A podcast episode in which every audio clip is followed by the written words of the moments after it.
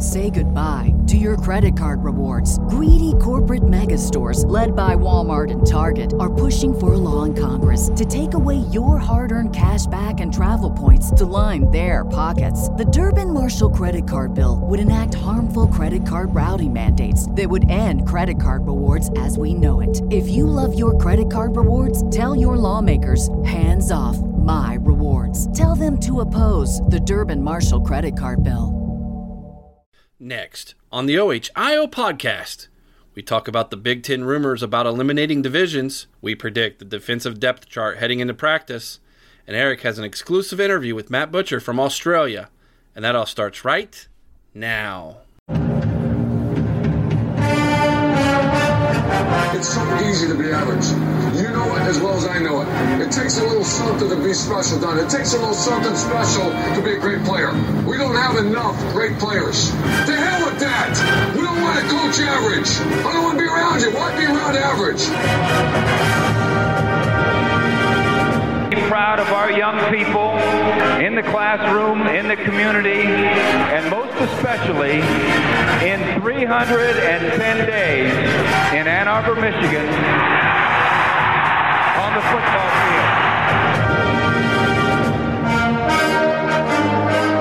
field. Three things. Number one, the team that hits the hardest and the longest, the team that starts the fastest, and the team is too damn smart to make mistakes. If you take it to them, if you don't make mistakes, and you keep taking it to them, hell, there's no question who wins.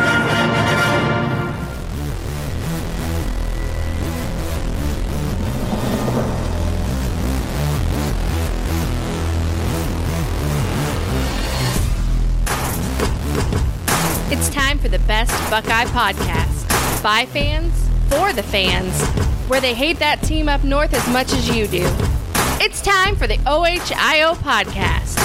OH! IO, and welcome back to the OHIO podcast, everybody. I'm your host, Buckeye Boggs, and I'm joined by both my co hosts today, the Wild Man, Chris Wilds, and Sergeant MVP, Aaron Brown. This show is brought to you by Spire Academy. If you're not satisfied with pickup games and unranked matches, chances are you're aiming higher than most. At Spire, you'll train to be the best. Whether you're drawn to the pool, track, mat, basketball court, or gaming controller, we provide the training you need to achieve your dream. Make sure our facilities are your home or take advantage of free transportation services. Are you ready to unlock your potential? Visit spirecleveland.com today. That's Spire, S P I R E. we've got an exciting show for all of you today. Later on in the second half of the show, I actually have an interview with Matt Butcher, who is a listener of this podcast and a Buckeye fan all the way from the great country of Australia. And it is an absolute awesome interview. Don't want to miss that. Make sure you hang around for the end of the show for that. But before then, we are going to dive into all the news and rumors surrounding Ohio State, and we're also going to talk defensive depth chart today. So let's start right off from the jump here. Let's go with the big rumors that we're getting here uh, swirling around this week from the Big Ten. Apparently, the Big Ten is moving to no divisions, or at least they have talked about going to no divisions. Uh, currently, we sit in an East West division scenario, seven in each, where the powers in the East being Ohio State, Michigan, Penn State, and every now and then Michigan State seem to be the best four teams in all of the Big Ten. Uh, Wisconsin might argue a little bit about that, and every now and then maybe Iowa might have something to say about that. But for for the most part, your powers in the Big Ten are from the East.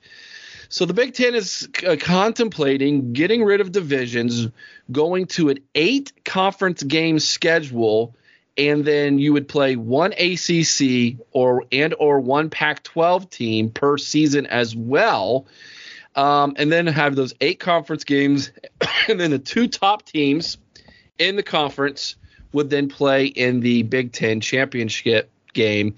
Um, so it could have some rematches involved in that. I'm going to start with you first, Aaron. Do you like this? Do you not like this? And why? I see. I mean, I don't get me wrong. I see the benefits, honestly, and, and I, I, do like this move. Because um, honestly, divisions have shown kind of how weak most of the Big Ten is. The East has won every single year that we have had a conference championship game. And let's be real, you know, the two best teams in the conference, they don't play for the championship every year. It's kind of like the West is like this mixed bag, typically Wisconsin, but they're not I don't know. It's it's kind of weird because they don't it's like this David and Goliath. You know what I mean? The East is so tough and it just kind of feels like the West is David, and every every year they get a chance to knock off Goliath, but it, it hasn't happened yet. So it just I don't know. To me, it, it looks bad. Uh, nine league games for the argument of strength of schedule didn't seem to matter to the CFP committee, and I think that's why we moved to that system. Because uh, if you look at it, they valued winning their games over almost anything else uh, for the most part.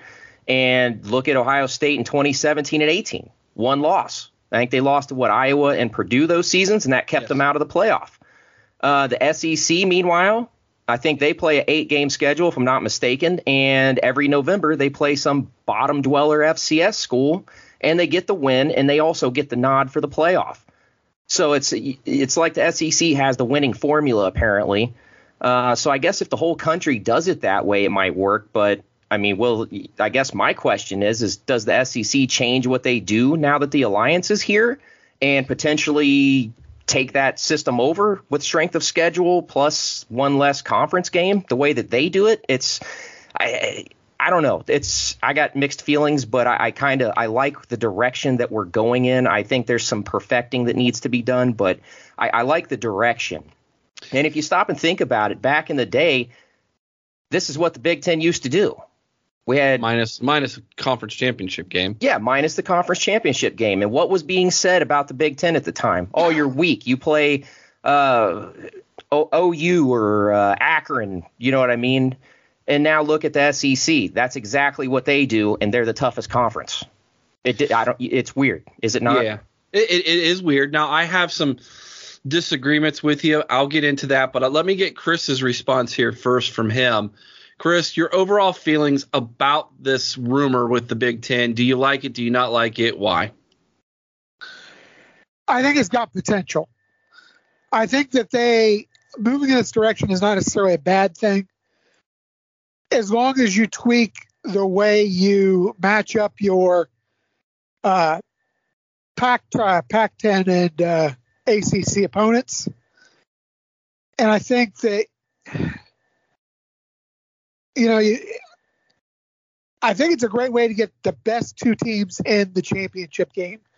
Like Aaron said, the Western Division is so weak. You had two choices. You could realign yet again, because that's what you'd have to have in order to get a good matchup in that championship game every year is realignment. Or you could go and just do away with divisions. I kind of like the idea of doing away with the divisions, but I think the key is going to be how you select those matchups for the the two in conference out of conference games, I guess you'd call them, mm-hmm. and you know get getting the right teams in the playoff. All right, so let me respond first to Aaron here. I I think. Well, first off, I have zero confidence in the leadership of the Big Ten. First off, um, I don't know if it was the Big Ten that's holding up the 12 team uh, playoff, or if it was the Pac-12, or if it's been both, or if it's been the ACC. I mean, the, there's been rumors about that all circulating all around, and I I'm pretty sure, given the leadership we have in the Big Ten, that we were we were a part of holding you know what's what's holding that up. Um, about the conference games and the the the the idea of being weak. I believe what will happen here is the eight conference games mean that two of your non conference games are going to be against one against Pac 12 and one against ACC. I can't confirm that if it's one or the other, but I think it's going to be both, meaning 10 of your 12 games are going to be Power Five teams. You have eight conference games, and then you're going to have one against the Pac 12 and one against the ACC. Now, what this does is this is a slap in the face to the SEC I mean, this is if if the ACC, the Pac-12, and the Big Ten are basically going to say we're going to play each other two games a year. There's no room for you, SEC, then this is their way of that uh, of making that alliance that they've had basically saying we're going against you and we're going to make sure that we keep our money in amongst ourselves and you don't get any. Um is that a good move or not? I don't know. I kind of like it to be honest with you but I what I don't like is the idea of doing away with divisions, and let me tell you why. We're going to get a lot of repeat games in that conference in the in the in the uh, Big Ten championship game, and I have a feeling it's going to be Ohio State, Penn State, or Ohio State, Michigan, just about every single year. And I don't know how I feel, Aaron, about playing Michigan back to back. What's your thoughts on that? Well, I mean, here's the thing. Does it man. not take away from that game a little bit? It so looking at it that way, yes. But if you're looking at strength of schedule and strength of conference, I think that it improves it. And it's going to improve the, the conference in general because all these other teams that are like, well, all we got to do is win the West and we're in there, you know, that stuff stops. They're going to have to step their game up to get a shot at the Big Ten title game. And some people say, well, you know, you, you brought up the 12 team playoff. Well, I think that it sweetens it a little bit because back in the day, before there was a conference championship game, a lot of times it did come down to Ohio State and Michigan every single year. Yeah, but it, they only played one time, Aaron. I know. But if you got to beat the best twice, you know what I mean? if you can do that, I, I understand that it, it, it kind of ruins the rivalry. I, Mm-hmm. I understand. I understand. But do you want national championships or do you just want to beat Michigan each year? Uh, can I have both? Well, that's what I'm saying. We get to beat them twice. Well, here's the thing. Like, I would be more accepting of this if we get to play Michigan earlier in the season. Then, but No. you and you and I both know that that game's not getting moved. It's going to be the final game of the season. Chris, go ahead. Now I throw my body in front of that. And as far as the response to the does it diminish the the, the rivalry, that game, maybe a little. But think back to 2006. Would you not have wanted to see that one versus two matchup again in the national title game, which it should have been? Absolutely, but that would have been the national title game, not the Big Ten championship game. And that's different. That game, that game was about whoever won that game was going to win the Big Ten. Period. That was it. It was the Big Ten championship game. That's what Aaron's saying. Is back back in the day, that was the Big Ten championship game before before there was a Big Ten championship. Now that we have one, we literally are going to have that game. If Ohio State goes into that game undefeated, and we already have an automatic bid to go to Indianapolis, and Michigan comes in having to win that game, they're going to do, do you not sit your starters possibly? Because it doesn't matter at that point. Well, if it's an automatic, it does matter. If, if it's an automatic bid on the line to the 12 team playoff, You okay? I think and it matters then. So let Yeah. me give you this scenario. CJ Stroud is having an amazing season, right? You've already locked it up. Do you risk him getting injury in what is considered a meaningless game? Guys, we already have players sitting out bowl games. No, I don't think that that would be the situation if getting into the CFP was on the line. Because I mean, even if you lose that last game, you know what I mean. You may, I don't know. It's it's kind of a that's a tough situation, and that's a very valid point. Yeah, there, and that's when I said that there's some perfecting that needs to be done on this end of things. That's that's what I was kind of thinking about right there. Because if you got a lock into the conference championship game, and if you win that conference championship game, you get an automatic bid, then yeah, you'd probably sit the last game of the season, which, again, to your point, would kind of like ruin the rivalry a little bit. Let me ask you this, Aaron. Do you have any faith that Kevin Warren will will do what's right here, or do do? I mean, uh, he's shown no. he's given me zero confidence that he's going to do something right here when it comes to Ohio State. No, I, I I don't have much faith in Kevin Warren at this point. He would have to really hit a home run with this idea right here for me to like trust him again because he just everything he touches turns to crap. I feel like, and I I don't. It's nothing personal, but he's just not good at what he's doing right now. Chris, Kevin Warren, Ohio State, the Big Ten, moving to uh, no divisions. Do you have any confidence the right thing will be done here? No, no. And honestly, even if this guy hit a grand slam with this, I wouldn't have confidence in Kevin Warren. He's Okay. he, he's let's call it what it is. He is a joke as a league commissioner. Yeah, just a little bit.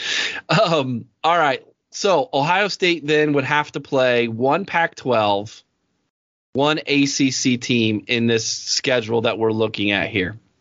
Uh, moving forward, as soon as I think they said as soon as 2023, this could happen, uh, which would be next season, not this upcoming season, but the following season.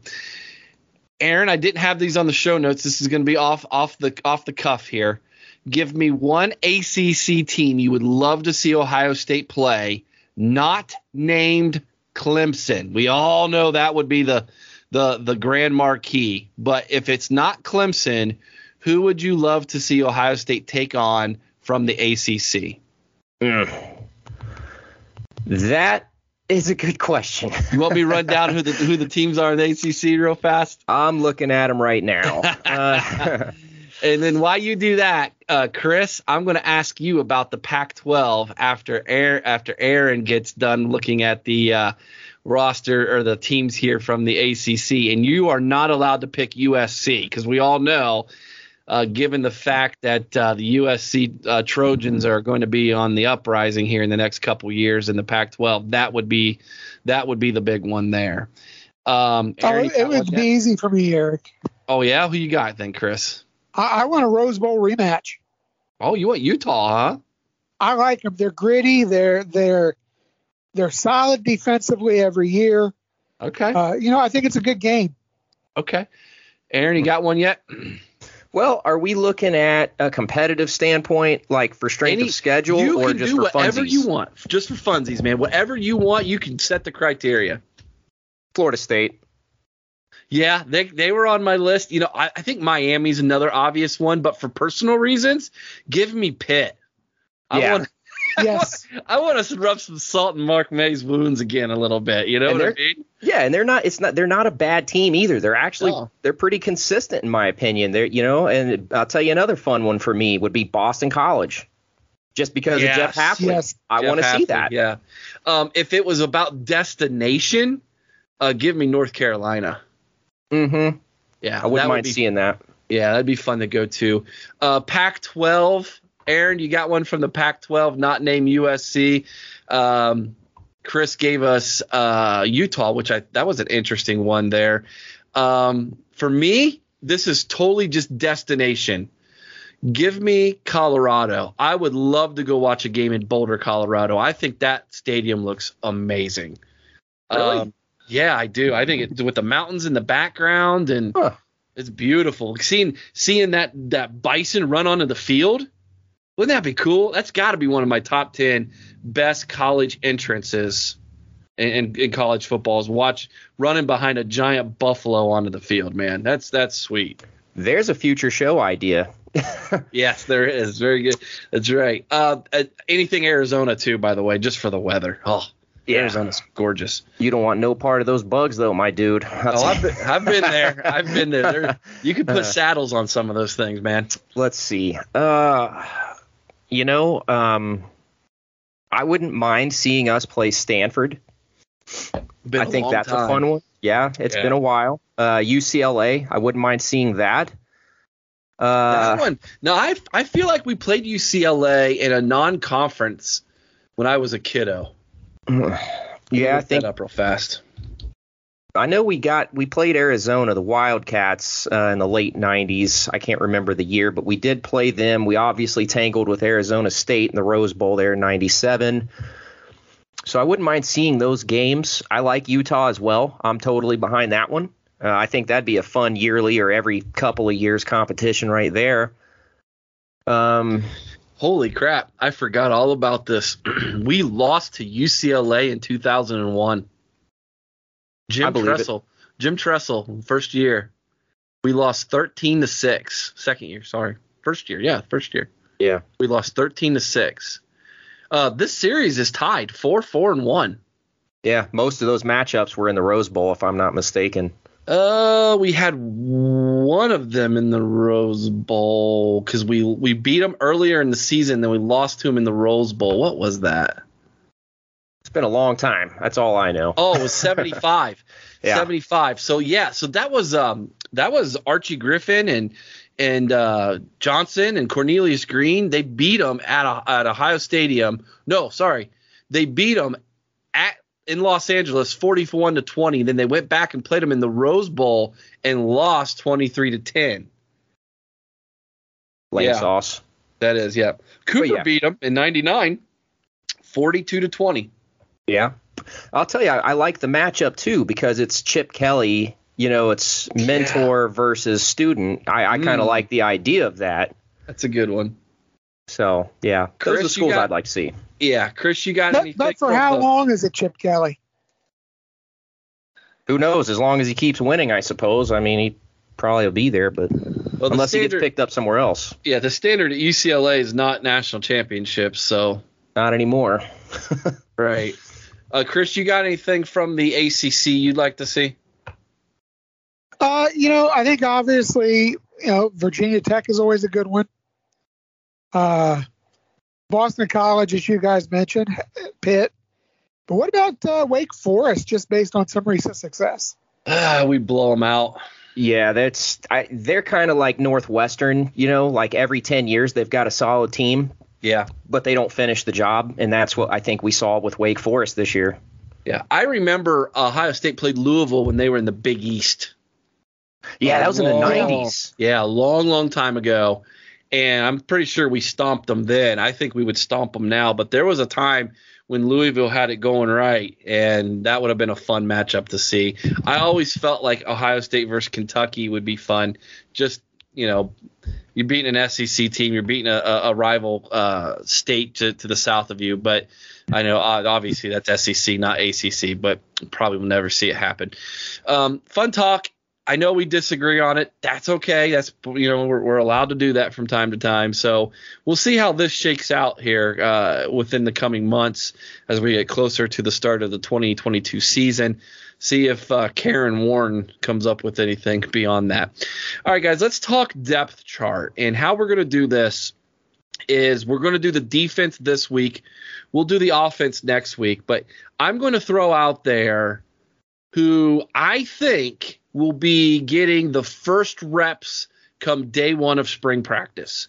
This does not mean that this person will be the starter come the beginning of the season or that he may not he may lose his job. I don't know, but here's how I see it shaking out day 1, who's getting the team uh, first team, second team and third team reps from day 1 by position on the defense. Let's start on the defensive line first. And let's start on the outside, the defensive ends. I've got senior Zach Harrison getting reps from day one, and I've got sophomore JT Tuimoloau getting reps on the first string from day one. Um, second string, I think we were looking at, at Jack Sawyer and probably senior, who will be a sophomore, and senior Javontae Jean Baptiste. And then third string, how about true freshman Caden Curry and senior Tyler Friday? Aaron, do you agree, disagree, why or why not? I I agree with it. I think that that's I mean that's a very realistic possibility right there. Um, I think we kind of Tyler Friday had his season taken away from him this year. didn't he? Yep. hmm So I think that honestly, I think he might get the first look because I, as much as we all like JTT and and cheer for him, I think Tyler Friday has the experience factor and maybe even the trust factor. I think he might get the first look on the other side of the defensive end uh, end of things. So.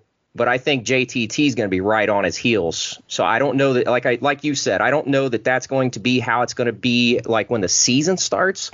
But I think in the spring, I think Tyler Friday may get the first look there. Chris, your turn. Do you agree, disagree with my assumptions of first, second, and third string at defensive end? Well, I kind of agree with both of you in a sense.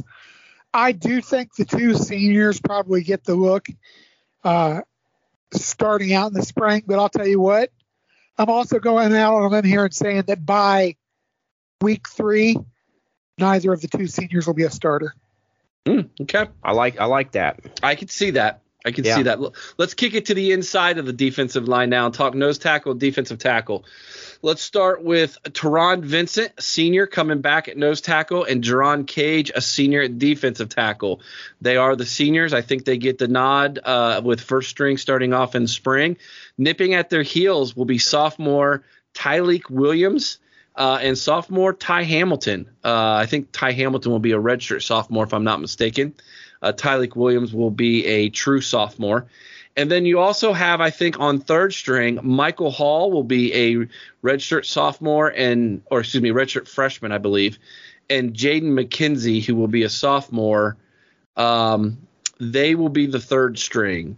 Uh, I don't think Hero Kanu, uh, who will be a true freshman, will crack the top three starting off.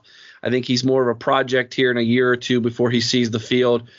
Uh, again, first string Taron Vincent and Jerron Cage. Second string Tyleek Williams and Ty Hamilton. Third string Michael Hall, Jaden McKenzie. Aaron, feel free to agree or disagree with my assumptions here. So, I mean, as well as Taron Vincent played in the Rose Bowl, I feel like it's going to be Tyleek Williams that's going to be starting in that spot. Jerron see Cage, it, yeah. Taron, he was just, I don't know, like Vincent had a heck of a game. He did a really nice job. If he could put a string of games together that were like that, as dominant as that was, you know, it, maybe it's his position to lose, but I I just feel like Tyleek Williams is going to be the guy in that spot. He's just he was just in the time that he did get to play, he was consistent and he made a lot of noise. Um, and I honestly I like him being in that spot. I, I have trust for him. He did the job. Uh, so I think Tyleek Williams will be in there over Taron Vincent. I think in the spring and when the season starts, maybe a couple weeks after the season starts. I just don't think there's any denying Tyleek Williams. Chris, your turn to agree or disagree with my first, second, and third string uh, predictions here for uh, the middle of the defensive line.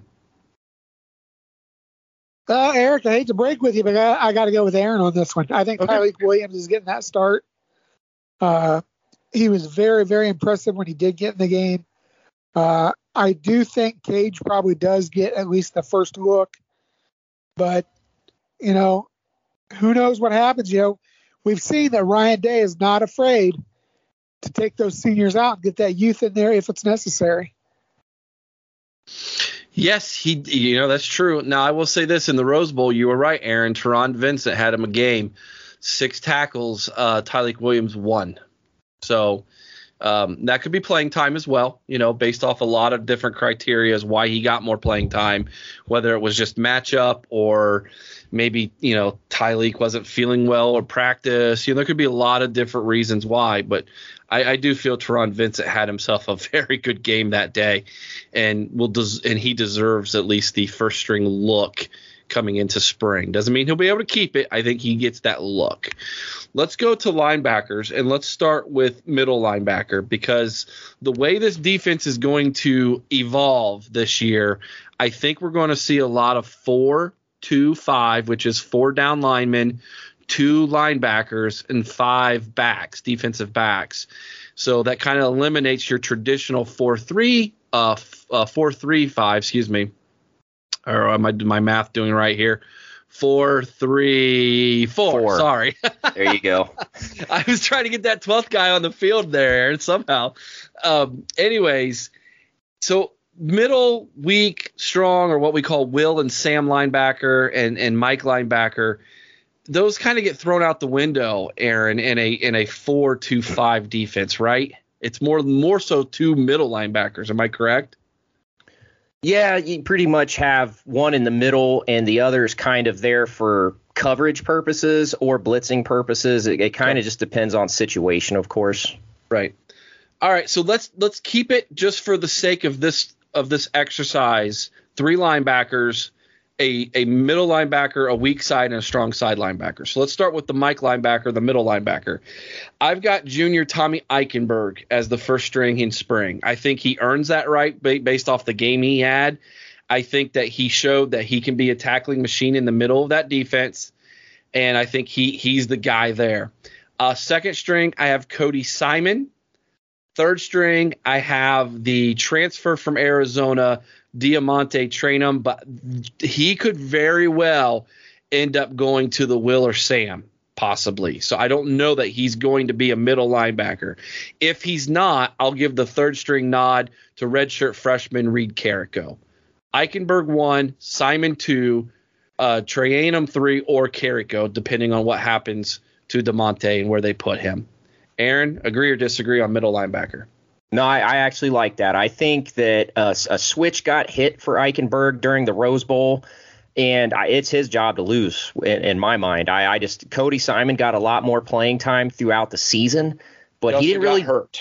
Right, yeah. and he didn't really do much in my like. I just didn't really see him. He he was very inconsistent. I felt like, but I, I think Tommy Eichenberg hit that switch because uh, I mean, you just you can't put enough it like investment into how he performed at the Rose Bowl and, his first start, I mean, he showed up like he'd been playing all season. Mm-hmm. And I, I, I just think that he hit the switch, and I think it's his job to lose. I like what you put together there. Okay. Uh, by the way, I don't think there's any other linebacker position for Tommy Eichenberg. I don't think he can play outside. He's either no. middle, he's either middle or he's not playing. One of the two. Yeah. Uh, Chris, your thoughts on the middle linebacker, first, second, and third string predictions here? Yeah, I think you nailed this one, Eric. I agree 100% with what you got there. All right, let's go to the weak side next. My man, my new favorite, one of my new favorite Buckeyes, Steele Chambers. He's going to be a redshirt junior next season. I think he is going to get the nod at the weak side. Um, I think the freshman CJ Hicks is kind of getting um, kind of getting a nod as being a big time part of that recruiting class. He's an Ohio kid. He's fast. Um, he almost can play corner. So I think he's if he doesn't end up going to the bullet, I think they slot him right here behind Steele Chambers in the weak. And unfortunately, Teradja Mitchell, I think, slides to the third string here. Um, he'll be a fifth year senior, but he's not gonna he's not gonna get more playing time over Steele Chambers. Steele Chambers has earned that right to be first string. Now, there's a very good chance that Teradja Mitchell starts the season off as second string and CJ Hicks third string. But I I just feel like CJ Hicks is going to get that playing time. And if that's the case, don't be surprised if Teradja Mitchell is not in the portal by the end of spring. That's kind of a, a little prediction I have here. But um, first string Chambers, second string Hicks, third string Mitchell, Aaron, weak side linebacker. What do you think? No, I, that's that's incredibly solid right there. I, I unless Steele Chambers takes a major step back, that job is definitely his to lose. Uh, he played really well all season long. I just don't see anybody taking it from him. Uh, as far as Teradja Mitchell goes, uh, he can go now. Like he just, what I saw out of him in the Rose Bowl, you know, and the fact that he didn't really contribute most of the season, I unimpressed for a guy that's been in the program for four years minimum. He's not good, not good at all. Um, he let the Utah's quarterback slip right through his fingers even though he had him completely wrapped. I don't know. I, I can't even wrap my mind around how that play happened. But I know, I know. I, I really can't. But yeah, I could see him. I don't know that he transfers, but I at this point, you know, five years into a program, he knows he's not going to the NFL. He can't even get on the field at Ohio State, really. Um, I, I, think you got that one 100% right. I could see Hicks uh, right there at second string. Chris, your chance to uh, pat me on the back or shoot me down here. Well, I'll pat you on the back with this one, Eric, and I think you're right. I think uh, by the end of spring ball, Taraj is probably in the portal. Let's go over to the strong side now. And here's the thing this is the position that's going to get axed if they're playing a 4 2 5 defense. But there are times and there are teams that we play, such as Wisconsin, Iowa, and they're both on the schedule this year. Mark it down. You're going to have three, if not four, linebackers on the field uh, when we play these run heavy teams. That being said, here's how I have the first, second, and third string shaking out on the strong side. Cade Stover's coming back. He, he's coming back to the linebacker room. He was forced back in the linebacker room for the Rose Bowl, and you know what? He did he did honorably well. I won't say he had an amazing game, but he had himself a good game after playing tight end all season. I think he gets the nod as the first string strong side linebacker, followed by Palaie Gaoteote the fourth, um, who was transferred in from USC, who didn't get to play much this past year because of health reasons. I think he's your second string on the strong side. And then how about how about freshman Gabe Powers, the five star from Marysville? Um, I see him as my third string strong side linebacker. But I'll also say this: by the end of the year, this position can be completely different than what I've got it uh, marked down right now. Aaron, what do you think? Stover one, Gaoteote uh, two, and Powers third here. You know what you said about this position could be totally different by the end of the season. That's exactly what was going through my mind as you were talking. I because it's just Cade Stover had a good good Rose Bowl. You know, a lot like Tommy Eichenberg, he did a really good job uh, when he was on the field. Uh, Gaoteote the fourth, I you know for being a I, I understand he had some health issues. Okay, but even when he was healthy, I, I didn't really see much out of him. He didn't he didn't look like a guy that was all conference. You, you know what I mean? So I don't know if the Pac-12 really is that garbage, or if he's just I don't know. Maybe he was just uncomfortable at the time being in Columbus and didn't perform. I don't I don't know what the issue was, but I don't I didn't see it. I just didn't see it. I think Gabe Powers is probably going to be the backup. I think he'll be second string over Gaoteote. Um, Cade Stover, you know, I, he had a one good game, but it wasn't like Tommy Eichenberg. You know, Tommy Eichenberg played outside his mind. Um, so yeah, I, that's and I think that lends to what you were saying. This position could be totally different by the end of the season. Gabe Powers could end up being the starter. You know, he's physical, and anybody who follows recruiting knows that he's he's legit, man. He's fast. He could do a lot of different things. So he it's uh, to me this is kind of a mixed bag position. Yeah, this is. I think this one might be more up in the air than any other position on the team. Definitely agreed. Chris, your thoughts, man? Up in the air is exactly what I was going to say with this, Eric yeah, Stover had a great game in the Rose Bowl. Uh, you know, I really don't even think he is second string coming out of spring. I really don't. Sadly, I think the injury issues are too much. As Aaron said, he wasn't impressive when he was on the field. Uh, I think I'm going to shock you a little bit. I agree with Cade Stover getting those starting reps in spring. I think the true freshman starts the season. Okay. Wouldn't I wouldn't shock me. It wouldn't shock me, but I, I if anything, I would say you would probably get a 50-50 rotation between Stover and Powers if that's the case. I'm with just, that. Just with time, yeah, I could see more that. experience in the program. Uh, Cade Stover is is man strong. I mean, Gabe Powers is is okay. Let me put it to you this way: Gabe Powers has been built in a weight room and on a football field, and and he's he's above average. He's way above average but Cade Stover is country strong, boys, and he's he's got a man's body. All right, and there's just I think I think the time in the program and being around Coach Mick is what is going to add to to his ability to see the field, you know, more often than what a Gabe Powers does. But this could be one of those things as as the season progresses. Gabe Powers reps increase, his time on the field increases. Let's go to cornerback, and this is about as as solid as you're going to get, man. Quarterback one, first string, Denzel Burke. Right? I mean, there's no argument there. He's a can't argue with that. True sophomore. No one's going to argue with me on that one. Here's where it it's just you throw some names in there. I put Jakailin Johnson, the redshirt freshman, as the backup on the second string, and Lejond Cavazos, the redshirt sophomore on the third string. Who knows? It could be it could you could flip flop those. I don't know.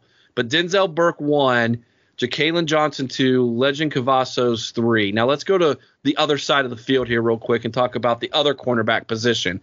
I think it's the fifth year senior Cameron Brown who decided to come back. He's obviously going to get the first string reps. I think Jordan Hancock, the redshirt freshman, will be his backup.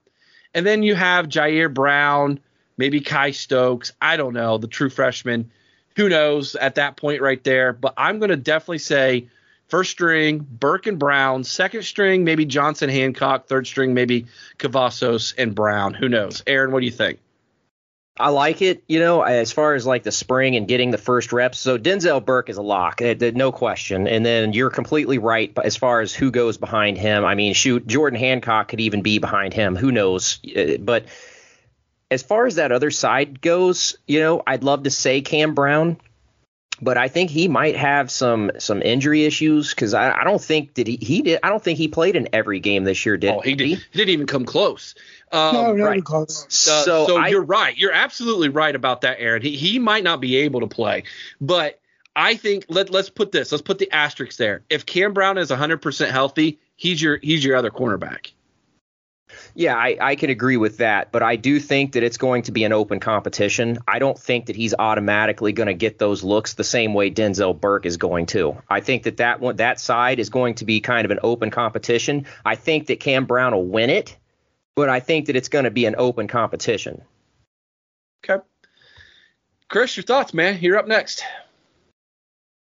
Yeah, I I agree there. I think it's uh I, I think it falls exactly the way you have it, Eric. It could be close. I mean, Cam Brown, given his history of injury, yeah, and who knows if he's not able to go early in the spring for one reason or another, one of these young guys slips in there, and impresses. I mean, were we honestly expecting Denzel Burke to start the entire season at freshman as a freshman? I personally wasn't. No, we none of us saw it till Minnesota, So- and we're like, what is this? you know, who knows? All it takes is one injury. You know, a couple weeks down, next thing you know, you may see Jyaire Brown or, or uh, uh, Jordan Hancock in there. So Okay, let's talk then about the um, mysterious position here. Last couple years, we've called it the slot cornerback. They're calling it a corner safety um, or a nickel safety, as Aaron uh, educated me before we started recording here. Um, this is that position that's coming over from Oklahoma State that's kind of a mystery on what we're going to do here. And I think it's obviously going to be the position of Tanner McCalister, the senior, fifth year senior who transferred from Oklahoma State to follow his coach, Jim Knowles, over here. By the way, this is the position that'll be out on the field when our strong side linebacker is not on the field. So I think this is definitely Tanner McCalister. And a lot of the rumors are that this is the position that's going to call the defense. So who better than the guy who knows the defense better than anybody else that's coming from Oklahoma State to be that guy? So Tanner McCalister is my first string uh, corner safety, slot cornerback, whatever name they want to give him. I think they called him the cowboy position uh, or something like that over in Oklahoma. Um, so that's Tanner McCalister. Second string, I'm going to go with Cameron Martinez just because he's the next guy up on this roster who has the experience at the slot cornerback position under our previous defense. So I'll go with the redshirt softer, sophomore Cameron Martinez, and then I'll put the redshirt freshman Andre Turrentine as the third string in this position. But again, I don't even know if he's going to be playing this position. I'm guessing. I'm 100% guessing here on Andre Turrentine. But I want to say it's going to be McCalister first string and Martinez second string. I'm pretty confident in that. Who knows about third string? Aaron, what do you think? Yay or nay? Yeah, there, there's no question. I, you know, I talked about it a few weeks ago when we discovered that he is going to transfer to Ohio State. I said that he's going to be expected to be a leader right away because he knows this defense. So he's he's going to be on the field, and I think that this is a good slot for him. And just for the sake of talking about it, this, you know, I, I don't know what they're going to call it. They might call it the Buckeye position since, you know, they like to call it the Cowboy at Oklahoma State, and Jim Knowles came from there. Obviously, they may call it the Buckeye position. I don't know, but all it is is it's it's the nickel. It's traditionally called a nickel back, and it's called nickel because nickel is five. He is the fifth defensive back, if that makes sense. It does. So as far as who's behind him, I'm not sold on Cam Martinez, man. Uh, it, just watching him in the Rose Bowl, he was getting beat on a lot of routes. Looked a little lost, didn't he? he did. He did. And I, I don't know. Maybe they throw Jakailin Johnson into that role. Maybe they throw Lejond Cavazos. You know what I mean? I don't know. But I'm not sold on Cam Martinez being second string. Okay. All right. That's that's fair. You know what? I kind of like Lejond Cavazos in that position. I do too because he's shifty a little bit Yeah. there, and that's that's like Shaun Wade because that's what Shaun Wade did before he went to the outside. He was very good at covering. the, When the he was in that position, he was a first round draft pick. When he left that position, he became lost, and he's still lost apparently. Yeah. Um, Chris, what do you think here, man? Tanner McCalister one. You agree with Aaron Martinez might not be two? Yeah, I think McCalister's definitely one, and I think after that it's up in the air. Okay. Let's talk about the bullet. I again I, next to Denzel Burke here. I think this one is is as solid as you get. Ronnie Pretty Hickman much a is- lock. Yeah, Ronnie Hickman's our bullet. Uh, this is the strong safety, as, as the other term that Aaron would throw at you here. Um, I got Kourt Williams uh, behind that, and then I got the freshman Sonny Styles in at the third third string here. But that might change if if Kourt Williams doesn't step his game up this year. This being his third year on campus, do not be shocked if they don't let Sonny Styles take that second string and be Ronnie Hickman's backup here. Uh, but right now, going in the spring, Hickman first string, Williams second string, Styles third string. Aaron. Yeah, yeah. This is uh, this is the Denzel Burke complete lock position right here. There's no question it'll be Ronnie Hickman. The way he played this year, lights out the whole time, man. Uh, Kourt Williams, you're 100% right. I agree with that. If he does not step his game up, I would totally expect Sonny Styles to take that spot. So I, I I'll tell you, I really liked when we got Kourt Williams. I I thought he had a very high ceiling, but Mhm. unfortunately, he's nowhere near that ceiling right now. No. So he, I, I don't know that he'll be second, but I In think fact, this springtime would- that'll be the I- case. I wouldn't be shocked if we hear that Kourt Williams moves to the linebacker room. Yeah, that's that's completely fair too. But at this point, the linebacker room is getting kind of crowded. Yeah, It, it, it went from having nobody to having everybody now. yeah, it's kind of weird how that worked out, huh? yeah, Chris, what do you think here of uh, about our bullet position? Well, it's definitely Hickman at one, and I think Williams does initially get the nod as the number two. But I'll tell you what, all 11 positions better watch out because if anybody slacks off, they're going to put Sonny Styles in there. That's true. That's true. He can play any of them.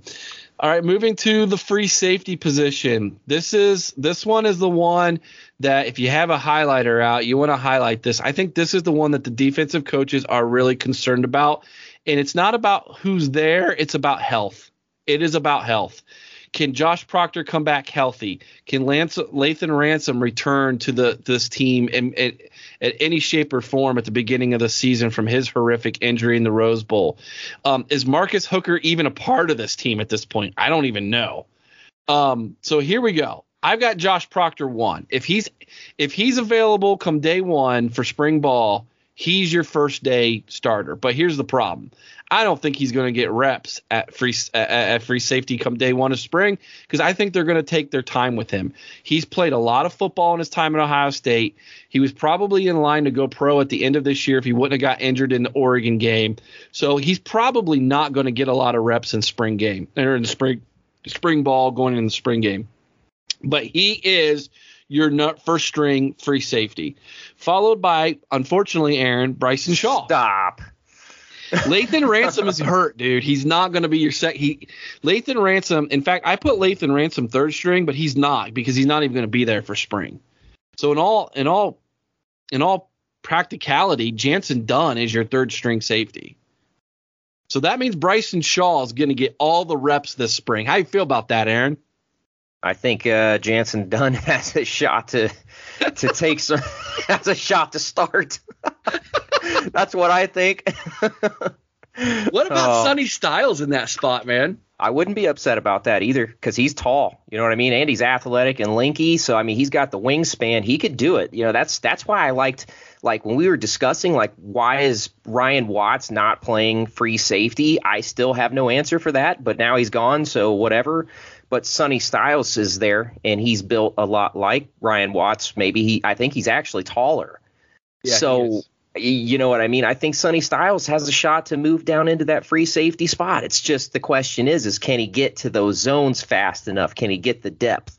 Yeah. Which I, I have faith that he can, but Bryson Shaw is the one who played. He's going to get the looks, and then there's also Josh Proctor, as you mentioned. So I, I don't know. I wouldn't be upset though. Sonny Styles getting reps at free safety. I would not be upset at all.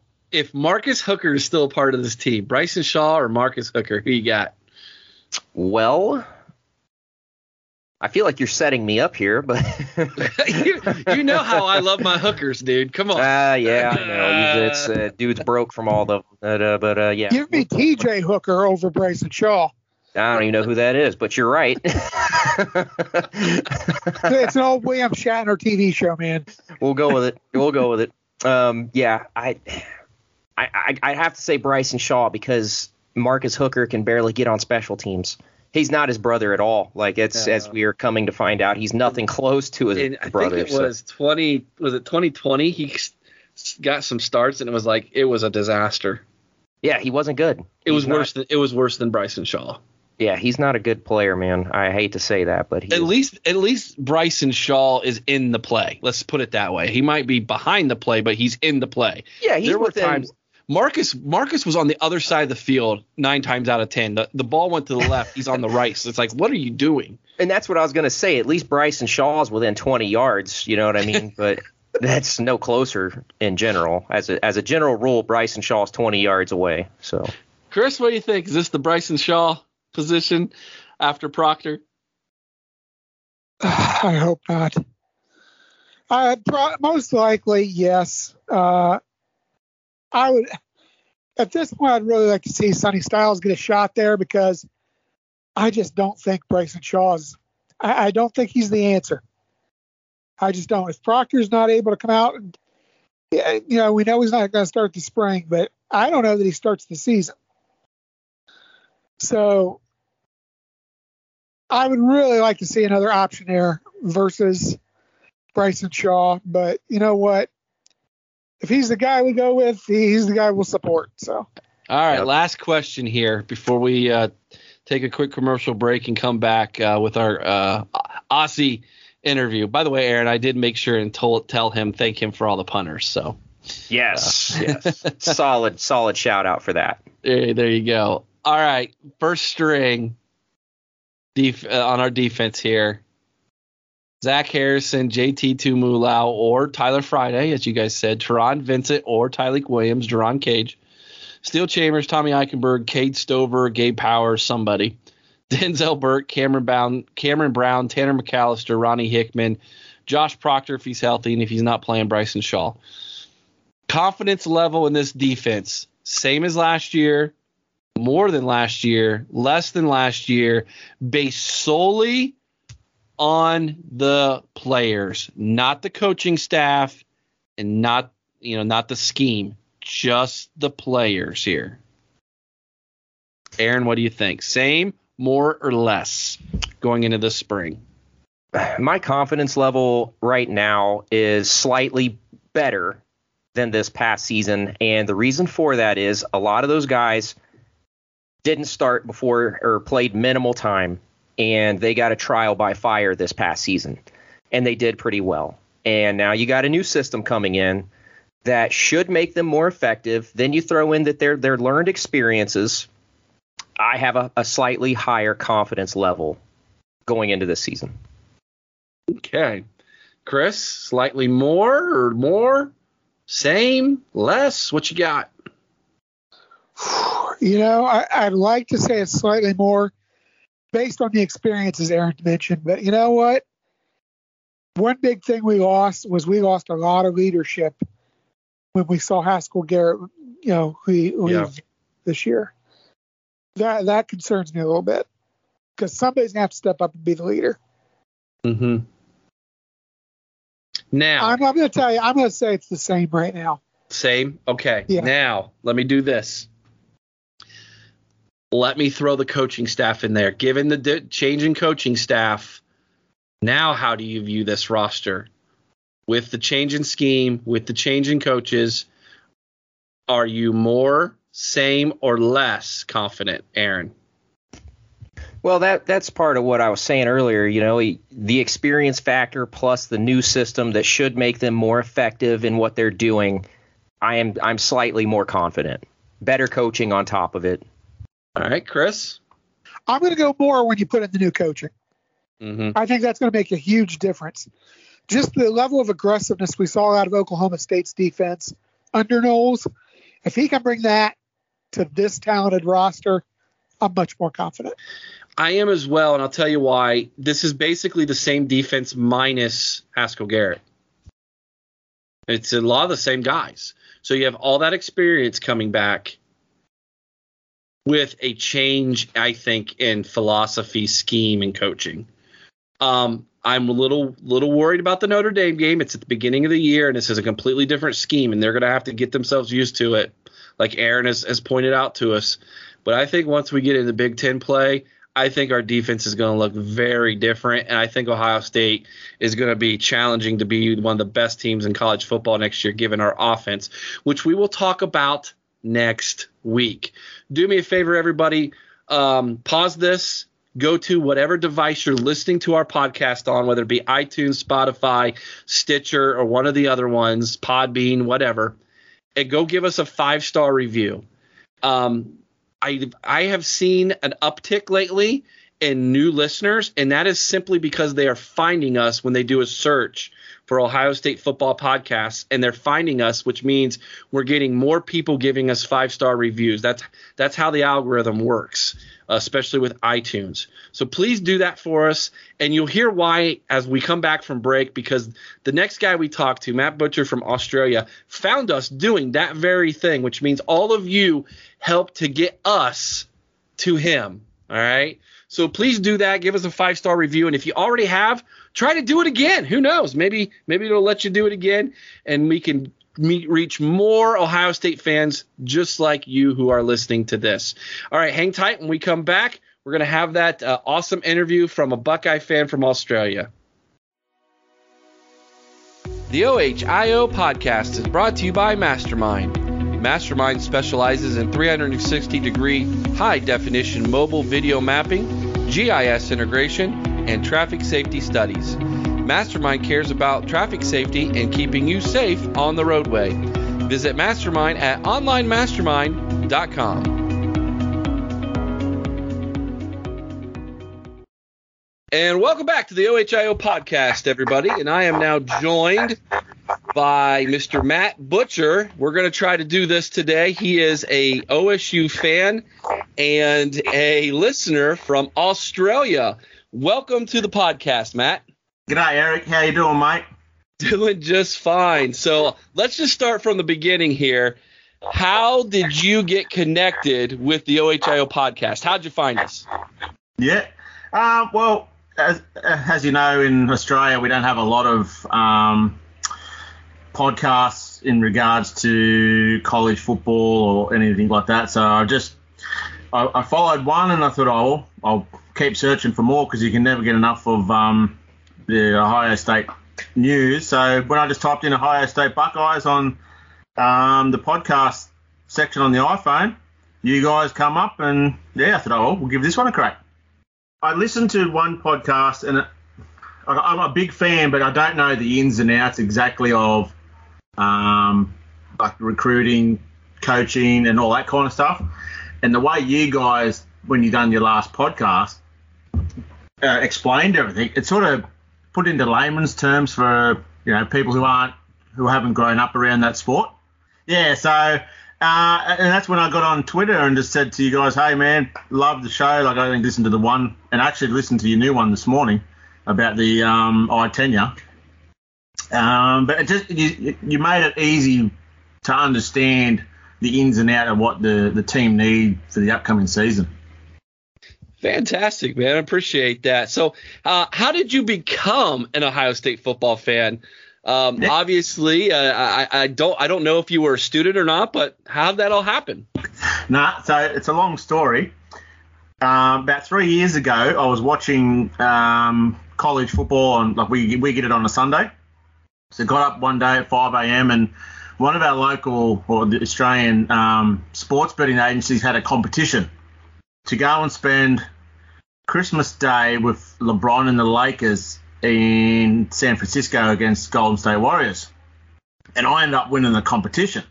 So all is well. Go over, did the Christmas Day watching Golden State Warriors and Lakers. And then we went to LA to watch um, the Lakers versus the Clippers, and we are staying at the Intercontinental. And this is Christmas time, 2018.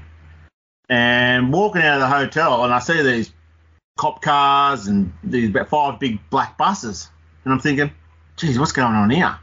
And next minute, the Ohio State bus at the end with the Rose Bowl and everything all over it pulled up to the motel and ended up staying at the same motel.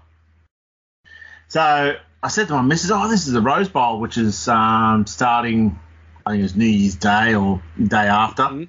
Yep. And yeah, so they all come off the bus. Like at the time, I'm I'm 30. I was 37 at the time, and these kids who are 18, 19, like I'm looking up to them. Like I'm 5'10.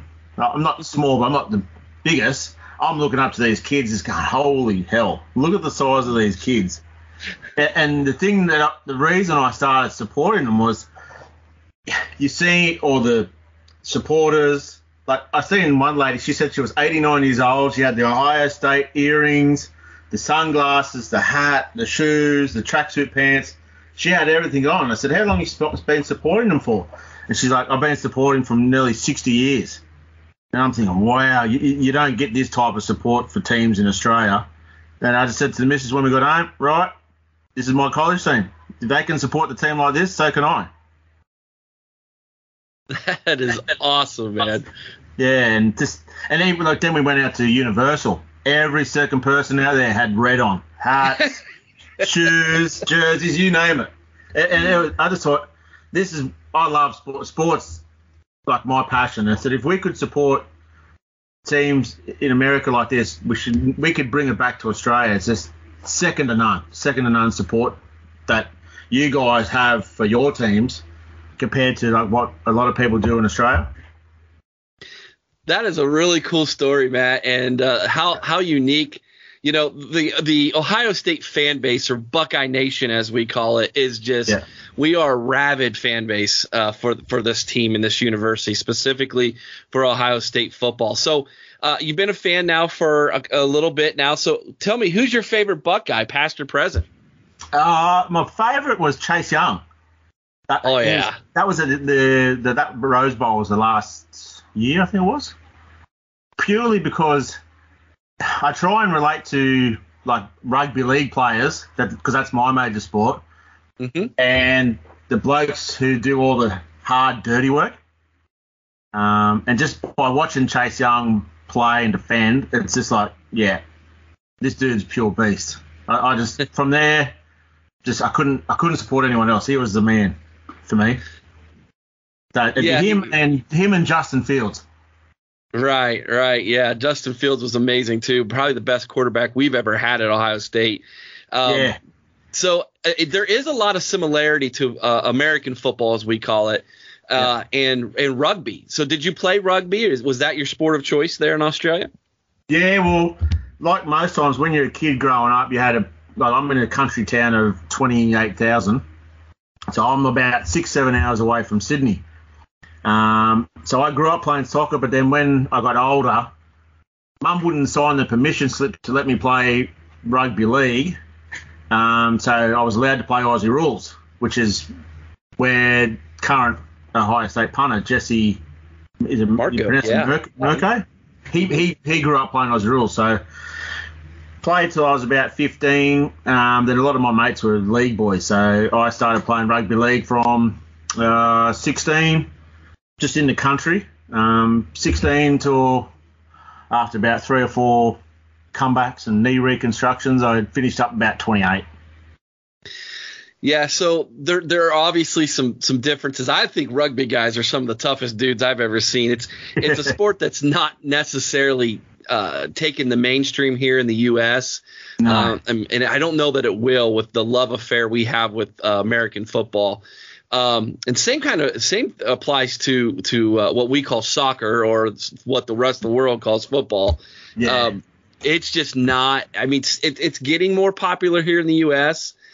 But most of our best athletes gravitate towards what we call the big three, which are American football, basketball, and and baseball. Which you guys have a pretty good basketball program in Australia as well.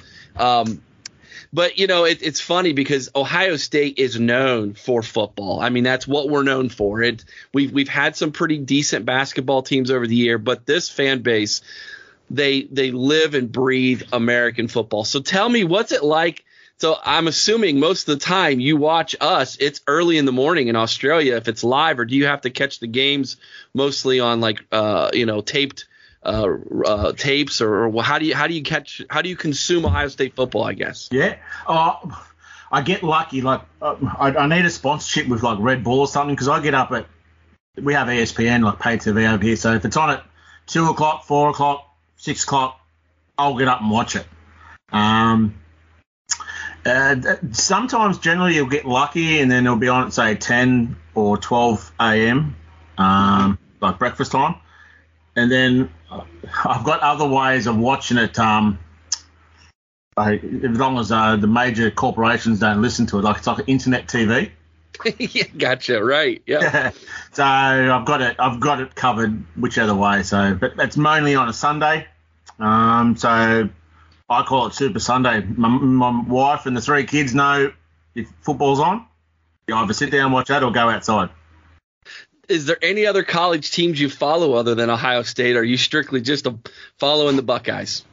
Uh, well, originally I'd sort of just gravitate to who the Aussie players or Aussie kids would go to. So uh-huh. I know I'll get in trouble, but I, I was originally an Alabama fan. Uh, purely because of Jesse Williams. Uh-huh.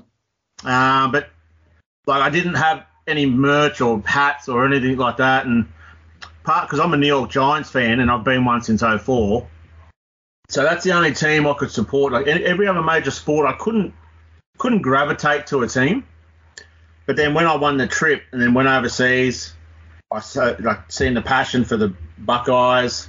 Um, the Golden State Warriors are the same colours as my rugby league team in Australia, so I started supporting them. And then we went to an LA Kings game, and so I thought, yep, you know, I'll start supporting those guys. Um, so I got rid of all like the college hats that I just bought from when I'd visited the states. Sold it all. Sold everything I had. The only team stuff I've got now for college is Ohio State. There you go. We so, been... um, yeah, like I said, I got everything, nothing. I've sold it all, and I've got a friend who lives in Alaska, so she helps me out trying to get all the gear because over here you can't find anything. So uh, Jesse Mirco is the second Australian punter we have gotten. The first one was Cameron Johnston back uh, in the yep. uh, 2000s, and he was he was phenomenal. We we fell in love with that guy. Um, yeah. so I, I Aaron told me to make sure Aaron Brown from the podcast make sure to made sure to tell me to tell you Matt. Thank yep. you for our punters.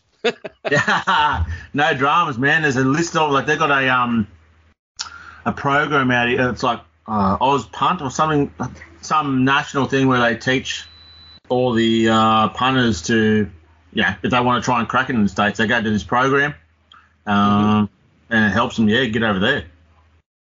Yeah, yeah, that's that. I'm pretty sure that's where Jesse Mirco came from. So, uh, yeah, and that's when our recruiting man, our recruiting goes everywhere, even even to the land down under. So, tell me, um, how many how many other Buckeye fans are around you? Are you kind of flying the flag solo, or are you have you found other people like yourself in Australia who follow Ohio State football?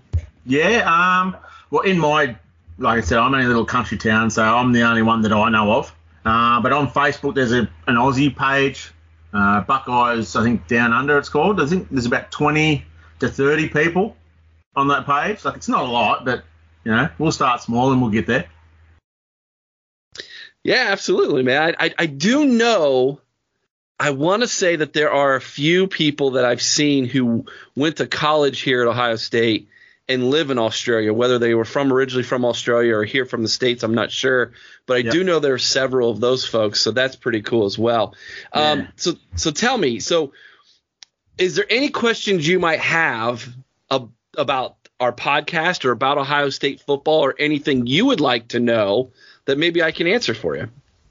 Well, I, I, I sent this out last week when I found your podcast. Like everyone, on I've, I've virtually joined every Facebook page and everything else. The thing I couldn't grasp was okay, Justin Fields is now playing for Chicago Bears. Right. And being a Giants fan, I'm like, nah, I'm not supporting him because he, he plays for Chicago. So I put it out there saying, how do you support, you know, kids that have only played for the college for two or three years who are playing for another team like Ezekiel Elliott. Dude's a beast, but I hate the Cowboys. and, gotcha. And, and, and, everyone, like, I think I got about oh, 150, 200 replies. Everyone wow. was just saying you support the player, not the team, because you know most people have their team, but then they support them because it's a um yeah a Buckeye fan. Like even Joe Burrow, like he was here for what a year? Is that correct? He was Before here he- actually for three years before he Oh, left. yep. Yeah, so he actually graduated from Ohio State, and Yeah. before he transferred to LSU, where he played for two years, and now he's back here in Ohio playing for the Cincinnati Bengals. So Yeah. yeah, that's a that's a great question, uh, Matt. And I, and I'll be honest, for me personally, and it might be different for everybody. Yep. I'm not a huge NFL fan. Um, Yep. It, it I, I love the college game for this for the fact that these are mostly still young men. We call them kids, but they're young men Yeah. um, who who play for the love of the game. Now, until recently, when the NIL laws took place, where they can get money for their name, image, and likeness, these Yeah. were amateur kids who who all they had was a scholarship. That was all they were given. So they were playing for the love of the game, and they were playing more for the the name on the front of the jersey, Ohio State, versus Yeah. their own name on the back of the jersey Yeah. in the NFL, it's completely different. It's a business, and so it for me personally, I root more so for the former Buckeyes who are in the NFL, the player more so than the team. But to be honest with you, I, I was I was my parents were they raised my brother and I to be Cincinnati Bengals fans, which has been pain, yep. which has been painful over my lifetime until just recently. But uh, but uh, you know, it's kind of weird because on on Sunday I was following the former Buckeyes more so than I was the Bengals. Yeah. And I would say for a lot of Ohio State fans, it is that way. Now there are a lot of fans who around here, like for instance, Chris is a is a Cleveland Browns fan. Uh, you have Aaron, who is a Pittsburgh Steelers fan. And I think how we do it is you just separate the two. You have a college team and you have an NFL team, and and you kind of secretly root for the former Buckeyes, even if they play on another team. But on Sunday, you're rooting for you're rooting for the team of your choice, Yeah, just like you were rooting for the, the the Buckeyes on Saturday. So that's a good question. And it's one that I'm I'm sure a lot of our listeners kind of tackle with themselves on on Sundays or Monday Yeah. for you. That would be. and, and, that, and that's what the uh, the consensus was. You could see it was probably about uh, 65 35. They had a team, but they'd support the Buckeyes more, the players more. Like they're, they're, they might, like you said, go for Cincinnati Bengals, but secretly they're rooting for the other team because they've got more Buckeyes fans in it. hmm And um, yeah, but like I said, I just the passion and everyone on those Facebook pages have been so like helpful. If I just ask a question, you know, you don't get it. You don't get any smart asses coming and saying, "Oh, why are you supporting the team if you don't know?" type thing. But I'll just say, "Look, from Australia, can you help me out with a question? Just want to know so I can get get as like as passionate as I can for the Buckeyes down here as what everyone else is." Yeah. and um, ho- hopefully through a friend uh, whose cousins go to um, Ohio. I haven't asked the wife yet, but I'm trying to get to a game at the end of the year. Oh, that would be fantastic. Well, Yeah. here's the deal. Here's the deal, man. I live about 25 minutes from campus, from the horseshoe. Yep. Uh, you get a chance to come here. You let me know, man. I want to definitely treat you to a nice dinner and Ah. uh, show you around the campus and things, man. It's it Sweet, is man. it is it, it is like the cathedral of football. Uh, Ohio Stadium is the we call it the horseshoe Yeah. and it is remarkable. And I, I tell everybody, you have to at least come to one game in your lifetime. Yeah. Um, there's nothing like it, like seeing it in person. So if you get that opportunity, you please, you let me know. Chris and I, Chris lives just a little bit north of me. We will treat you and, and, and, and your wife or whoever comes with you, and we will make sure that you get the best Buckeye experience you possibly can get, Matt. Man, that would be awesome. Like pr- prior to COVID kicking off, I'd actually booked in a um, I was putting together a sports tour for all the teams that I follow. So what I'm Uh-huh. trying to do is catch the game that I'm trying to get to is Ohio versus Michigan. So that'd be the last game of the year. That would be the one, man. that's that's So- that game. Of course, you probably you probably know Michigan is is our is our big rival, right? I mean, Yeah, it's I, I was devoed when they when they beat us. oh, it, it, it's been. I mean, it's been uh, it's one of those things. Having grown up in the '90s, uh, they dominated us, and and of course. Michigan, you'll see, you'll experience. There's, there's nothing like it. Like most college Saturdays, when Ohio State's playing somebody, the fans are generally nice. Now we might boo the other team just out of you know just just Yep. for fun, just for sport. But when Michigan's around, like it, it there's hate there, dude. I mean, there's literal literal hate between the fan bases and the teams. It's amazing. Uh, so if that's the one you're gonna come to, yeah, you by all Yeah. means let us know. So- I'll so- be there that day. Yeah, so what I'm trying to do is, because I'm a New York fan and I've experienced that hate between teams. Like I'm a Yankees because baseball in Australia back in you know 90s wasn't too big, so you sort of just went for one of the bigger teams. Sure. So I'm trying to get to a giant, like New York Giants, uh, Yankees game, then go to Michigan, then go to LA to watch the Kings, and then San Francisco to watch the Warriors. And about 13 years ago, we went to a game at Fenway Park. It was um, the Red Sox versus uh, who was it? Oakland A's.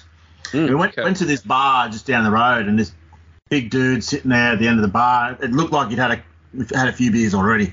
Come in, and he goes, so, "Hey fellas, how you doing?" I said, "Yeah, we're good."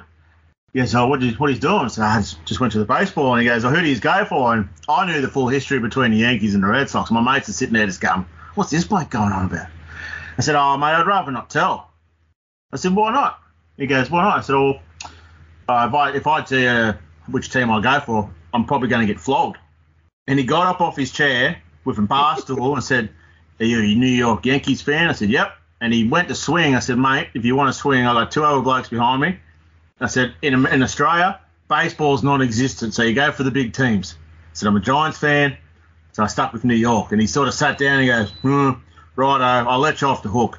And then he proceeded to say to the barman, Give him three jugs of beer, please. So I'm like, Yeah, okay, this is this shit's for real. there you go. So yeah, so that that that take that times ten, and now you have Ohio State, Michigan, so you'll understand. yeah, and, and, and, it's an experience like of the few major sports that I've been to in the states. Like in Australia, like if I went to go see my mate, like my rugby league team, Parramatta Eels, which is um in Sydney, you'd more or less like I could take my my opposition mate, go to the bar and just have a beer, then you know chew the fat, go watch the game, go home. Where with the college stuff and like the videos you see, like even the sports movies, you see that passion, you just think, oh, mate, I'd give anything just to have a crack at this, you know. Um, and yeah, just when I watched that Michigan game there when we lost, I was like, nah, I've got to get over here. I've got to, I've got to experience it before it's too late. Yes, yeah, by all means, man. That would be that would be fantastic. Yeah, I want to let you know, Matt. I I see the numbers of how many people download and where they download from, and I know that you're you're kind of a recent listener, but you're not alone. We we have some pretty good numbers from Australia. It's the second leading uh, country outside of the United States for downloads for our podcast. Yeah. So if that, if I ever find any other people from Australia that listen to our podcast, I'll definitely give them your information to so that Yeah, they man. can uh, hook up with you. So you're not alone down there. I want you to know that there are other Buckeyes listening. man. No, it's good. Like I said, just the the the passion. Uh, I, I can still see it. Like I've, I've even got my my second daughter. She's only five, but she can tell you what college team we go for, and she'll sit there like she'll sit on the iPad, but she'll be Dad, when can I get a? And she says, "Hi-O, when can I get a Hi-O jersey?" Said, "Leave it with me. I'll get you one." Just and my little son, he's got a little Buckeye shirt that I got off uh, lids.com. But Archie's got one. I want one now. I said, look, go get Dad's hat and you can wear that. She'll sit there. She'll tell you, yep, we're, we're Hi-O fans. Hi-O fans all day, Dad. Um, she doesn't know what's going on, but you know. I said, Hey, I said gotta to raise the them wife, right, mate, they, they need to know what teams to go for because uh, we're not going for anyone else. All right, so I got one last question for you, Matt, and this one might be a little different because you're from Australia, kind of a new fan here. But uh, what does it mean to you to be a Buckeye? What does it mean? Yeah, what's it mean to you that you're a Buckeye, a Buckeye fan? Oh, geez, that's a good question. Um, oh, so far with my experience, it just it feels like a big family. Mm-hmm. Um, you know, like I said, I when I first joined up on Facebook, everyone was welcoming, supporting. You know, the, they'll ask questions about punters and whatnot down in Australia, and so for me, it probably it's just that big family atmosphere or big Right. family feeling. Um, like I don't know anyone from a bar or so, apart from a friend in Alaska and that. And um, yeah, just every time I've asked a question, everyone's been grateful, answered the questions. You know, people have asked if you want anything sent from Austra- from America, let us know. We'll help you out. So for me, it's just probably that family feeling that, regardless of where you're supporting the team from, you know, you're still you're still seen as a fan, not a just a you know random Joe type thing. So I'd say the, Right. the, the family aspect type of thing, like everyone's just one big family. Beautiful, great answer, man. I like that. That was really nice. So Nice. when we close our show out, we always close it out with a with a IO from our OH. So uh, you will learn, Matt, as a Buckeye fan, no matter where you're at, if someone yells out OH, you answer Yeah. with an IO. Uh, I know. There you go. So here we go. Be kind to one another. I owe someone's OH and sing Carmen, Ohio with all your heart. And until next time, OH! I. Beautiful. Go Bucks. Oh, come, let's sing, oh, Ohio's praise, and songs through alma mater reign, while our hearts rebounding